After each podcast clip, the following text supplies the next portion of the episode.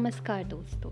जन्मदिन हम सबकी ज़िंदगी में बहुत खास होता है। और उन लोगों के लिए जो हमारी ज़िंदगी में बहुत सारी खुशियाँ लाते हैं, उनका जन्मदिन तो हमेशा ही बहुत ज़्यादा स्पेशल होता है। तो मैंने सोचा क्यों ना उनके लिए एक छोटी सी कविता लिखी जाए, जिनके जन्मदिन हम लोग हमेशा खास तो करते ही हैं बट उनको शायद अच्छे से मुबारकबाद नहीं दे पाते हैं। तो मैंने एक छोटी सी कविता लिखी उन लोगों के नाम, जो हमारे ज़िंदगी में बहुत खास है।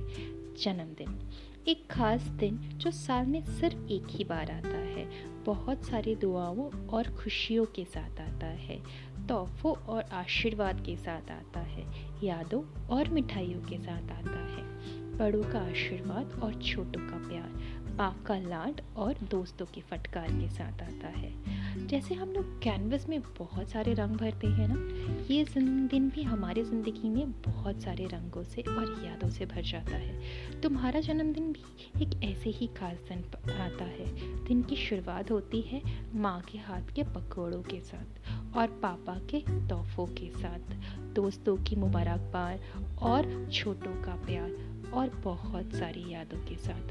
तुम्हारा होना मानो हम सबकी ज़िंदगी में इतना खास है कि तुम्हारे जन्मदिन हमेशा हमारे लिए एक त्यौहार की तरह होता है। जैसे इंद्रधनुष आसमान में बहुत सारे रंग भरते हैं, तुम भी वैसे हम सबकी ज़िंदगी में बहुत सारे रंग भरते हो।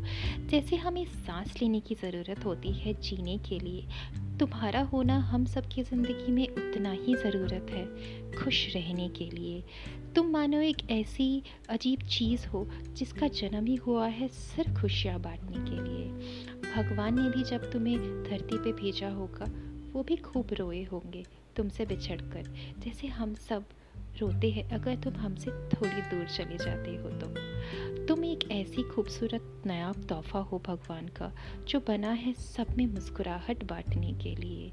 जो किसी के लिए मसीहा तो किसी के लिए गाइड है। तो किसी के सबसे अच्छे भाई, या तो फिर दोस्तों का दोस्त, या फिर अपने मम्मी पापा के लाडले बेटे, हर रूप में बेमिसाल हो। तुम ज़िंदगी के हर अहदे को तुमने इतने अच्छे से निभाया है। तो हम सबने सोचा क्यों ना हम उस खास इंसान के लिए एक छोटी सी कविता लिखे, जो हम सबकी ज़िंदगी को खास बनाता है। तो हम उसके दिन को थोड़ा सा खास बना दें। Thank you